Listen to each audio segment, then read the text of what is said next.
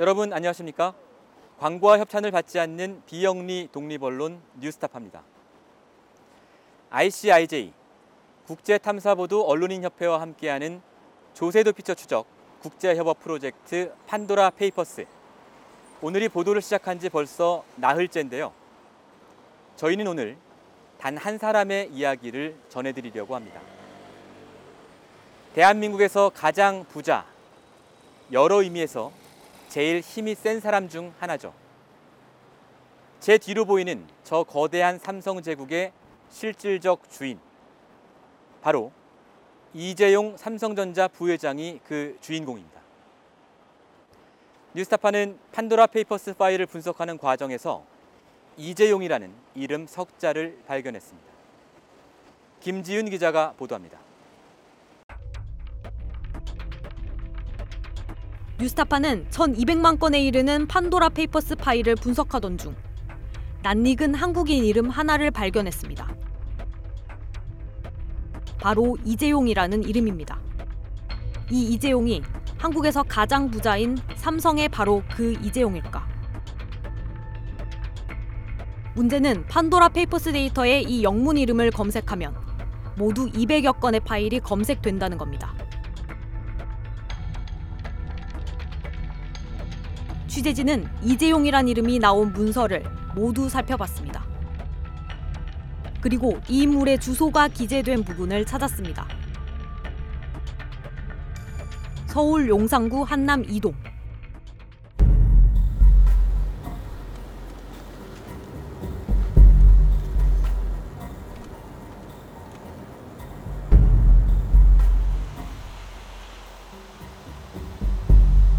취재진은 이 주소지를 찾아갔습니다.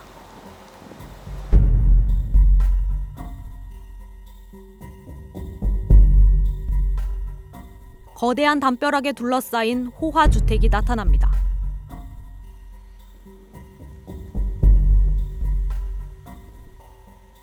바로 삼성전자 부회장 이재용의 한남동 자택입니다.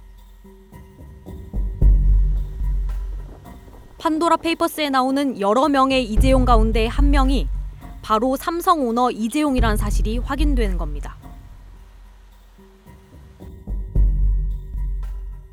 삼성전자 이재용 부회장 관련 문서는 세계 최대 역외 서비스 업체인 트라이덴트 트러스트의 고객 관리 파일에서 나왔습니다. 여기서 주소와 함께 나온 또 하나의 결정적 증거. 바로 이재용 부회장의 여권 사본입니다.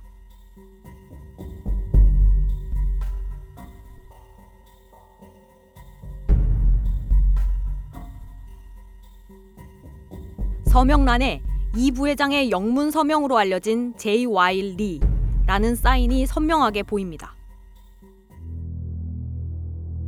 이 부회장 관련 조세 도피처 회사는 영국령 버진 아일랜드에 설립된 배처리 파이낸스 코퍼레이션. 설립일자는 2008년 3월 7일입니다. 하지만 배처리 파이낸스의 이사 명부엔 전혀 알 수 없는 인물들. 스위스인 아이린 스포리, 사이프러스인 페트로스 리바니오스, 그리고 영국 국적의 안드레아스 무스트라스. 이렇게 세 명이 올라와 있습니다. 찾아보니 세명 모두 트라이덴트 트러스트 임직원들입니다. 이들의 이름은 다른 역외 법인에도 수없이 등장합니다. 겉으로 드러나는 회사 이사는 역외 서비스 업체가 제공하는 이른바 nominee 이사, 즉 차명 이사를 내세우고 이재용 부회장은 그 뒤에 숨은 겁니다.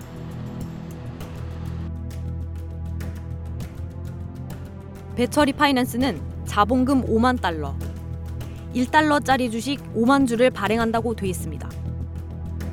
주주 명부에 이재용 부회장이 단독으로 올라가 있습니다. 이재용 앞으로 발행된 배처리 파이낸스 주식 증서입니다. 여기도 서울 한남동 자택 주소가 기재돼 있습니다. 날짜는 2008년 5월 2일. 이재용은 실제 이때 이 페이퍼 컴퍼니 주식 취득을 완료한 것으로 보입니다. 이 문서는 회사 설립 비용 청구서입니다. Beneficial Owner, 즉 실제 소유주가 이재용이라고 명시돼 있습니다. 차명이사를 내세운 전형적 페이퍼 컴퍼니의 모습입니다. 삼성전자 등 계열사만 59개. 해외에 셀 수 없을 정도의 지사를 거느린 삼성그룹의 오너 이재용 부회장은 왜 후계자 시절 개인 명의로 이 역외 법인을 만들었을까? 배철이 파이낸스 관련 문서에는 이재용 이외의 삼성그룹의 흔적은 없습니다. 따라서 취재진은 이 부회장이 페이퍼 컴퍼니를 개인 목적으로 설립했다고 보고 그에게 질의서를 전달하기로 했습니다.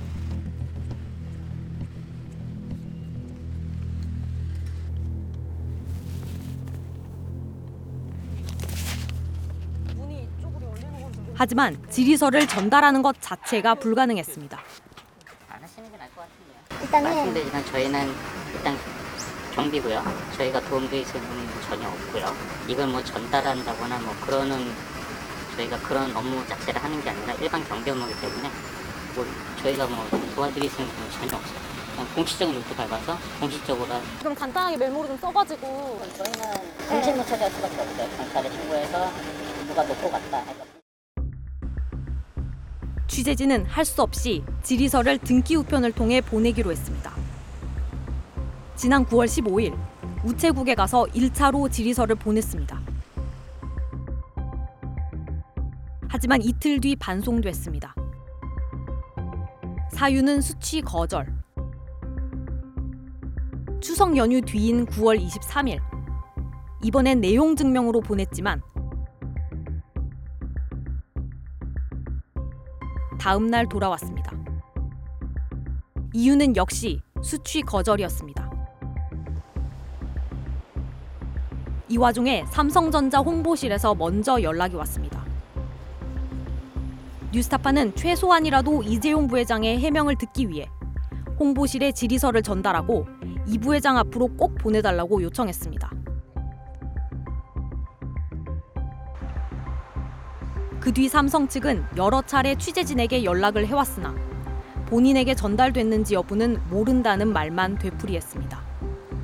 저는 그러니까 뭐 그거를 뭐 본인한테 전달을 했는지 안 했는지는 이제 제- 저는 알 수 없고 네. 예 일단은 저는 이제 뭐 내부적으로 뭐 위에다 보고를 드리고 제가 직접 보고를 드릴 수 있는 상황은 아니잖아요. 아 네. 예. 일단 그럼- 예, 예, 예. 예, 일단 뭐 저기 뭐 저- 적실 받아가지고 네. 뭐 저희도 뭐 뭐 법무에서 파악을 하든 어디서 하든 뭐 그렇게 좀 파악을 하셔야 될 테니까 자초 지정을 그리고 지금까지 이재용 부회장과 삼성 측은 아무런 답변도 하지 않고 있습니다.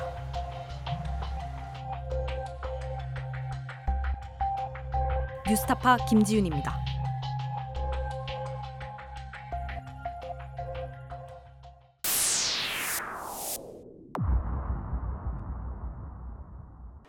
이재용 삼성전자 부회장이 조세 도피 처에 배철이 파이낸스라는 페이퍼 컴퍼니를 만든 2008년 3월은 당시 삼성그룹에 그리고 한국 사회에 큰 의미가 있던 시기입니다.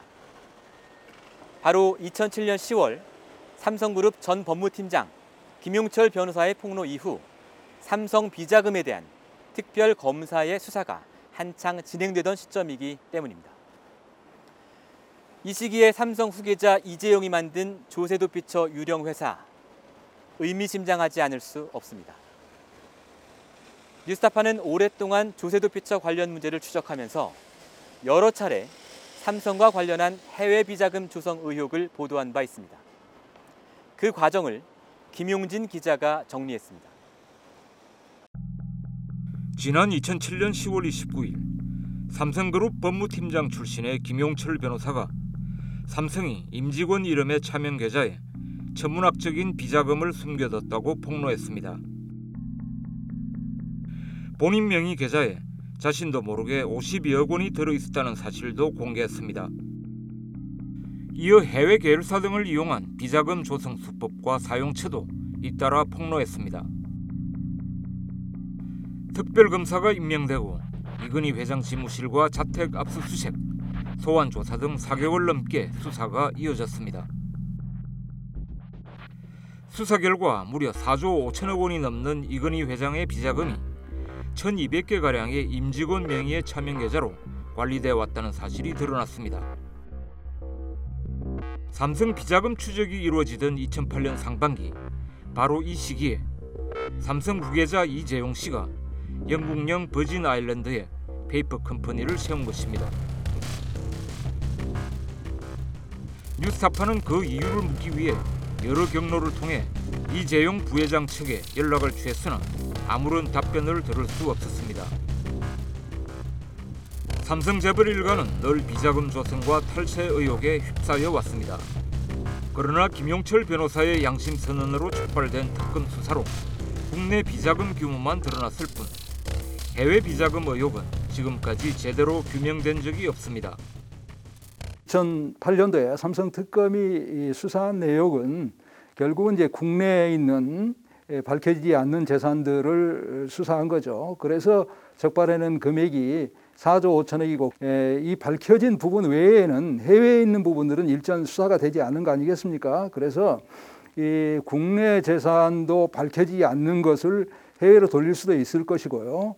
그 다음에 해외에 있는 재산을 더 안전하게 이러한 저 여러 가지 장치를 해가지고 페이퍼 컴퍼니도 만들고 해서 그 숨기는 것 작업을 해왔지 않나 생각합니다.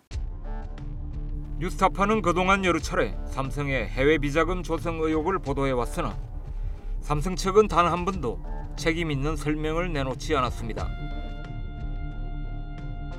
뉴스타파는 지난 2015년 HSBC 스위스 지점에서 유출된 프라이빗 뱅킹 비밀 계좌 파일에서 삼성 임원의 이름을 발견한 바 있습니다.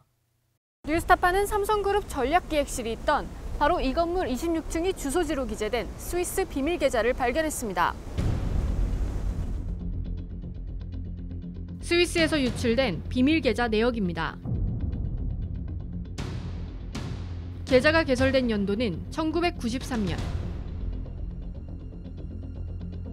계좌 명의인의 주소가 서울 중구 태평로 삼성본관 26층 임원실이라고 돼 있습니다.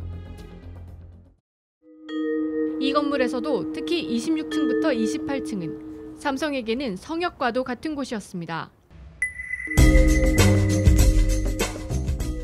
28층은 이건희 회장의 집무실이었고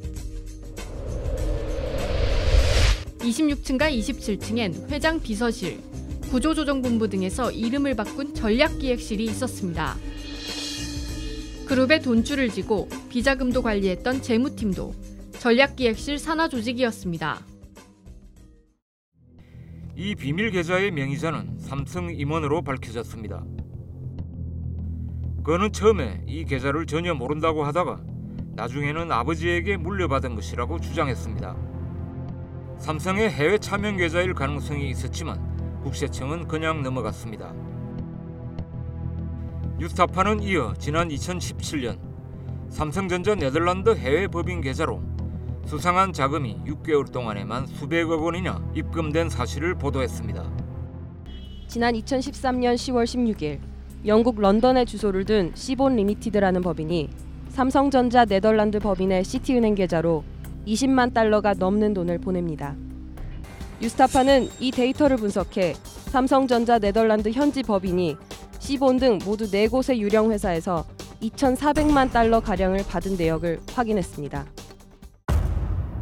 뉴스타파는 지난 2019년에도 삼성전자 네덜란드 법인 계좌의 수상한 자금 거래 내역을 입수해 보도했습니다.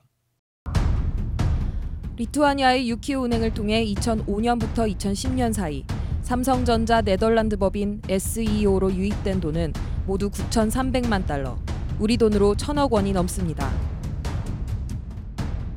뉴스타파는 400여 건에 이르는 개별 입출금 기록과 이 자금 거래를 뒷받침하는 삼성명의 계약서와 청구서를 확보했습니다. SEO에 돈을 보낸 업체는 대부분 영국령 버진 아일랜드, 파나마, 벨리즈, 영국 등 대표적인 조세도 피처에 설립된 유령 회사들입니다. 뉴스타파는 당시 이 거래 내역과 연결된 물품 대금 청구서도 대거 입수했는데 일부 서명이 위조된 흔적을 발견했습니다. 뉴스타파는 이 머저 비즈니스 LLP 앞으로 삼성전자 네덜란드 법인 SEO가 청구한 물품 대금 명세서에서 윤종용 전 삼성전자 부회장의 것으로 보이는 서명을 발견했습니다.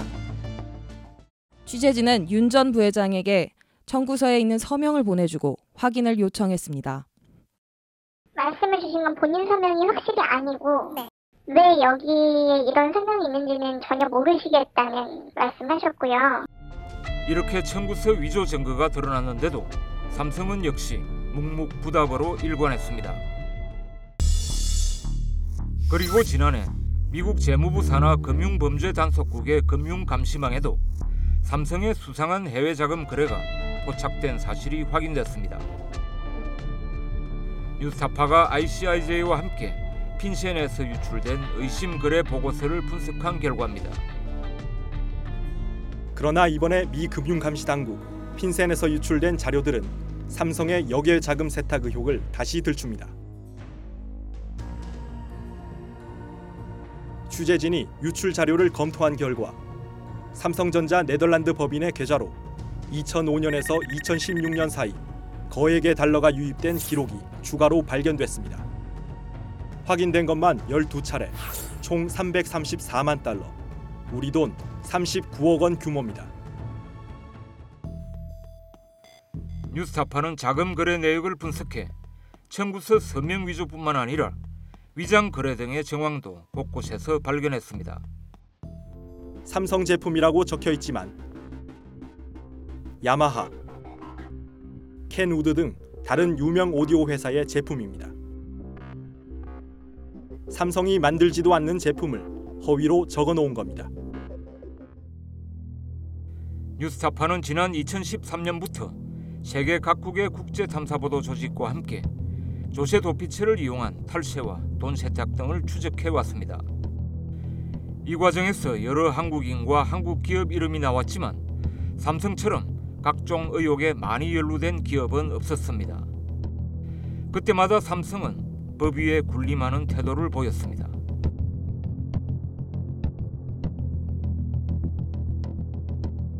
그리고 마침내 이번에는 삼성그룹의 총수가 직접 조세도피처에 페이퍼 컴퍼니를 세운 사실이 처음으로 확인됐습니다.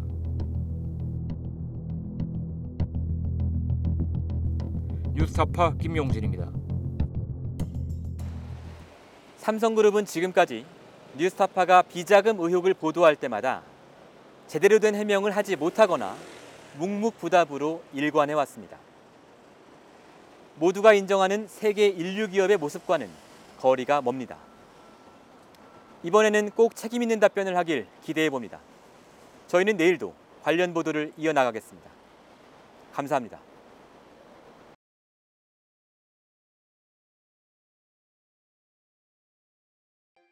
내 목숨을 걸어서라도 지키려고 하는 것은 국가가 아니야. 어, 분명히 소위 애국 이런 것이 아니야. 진실이야.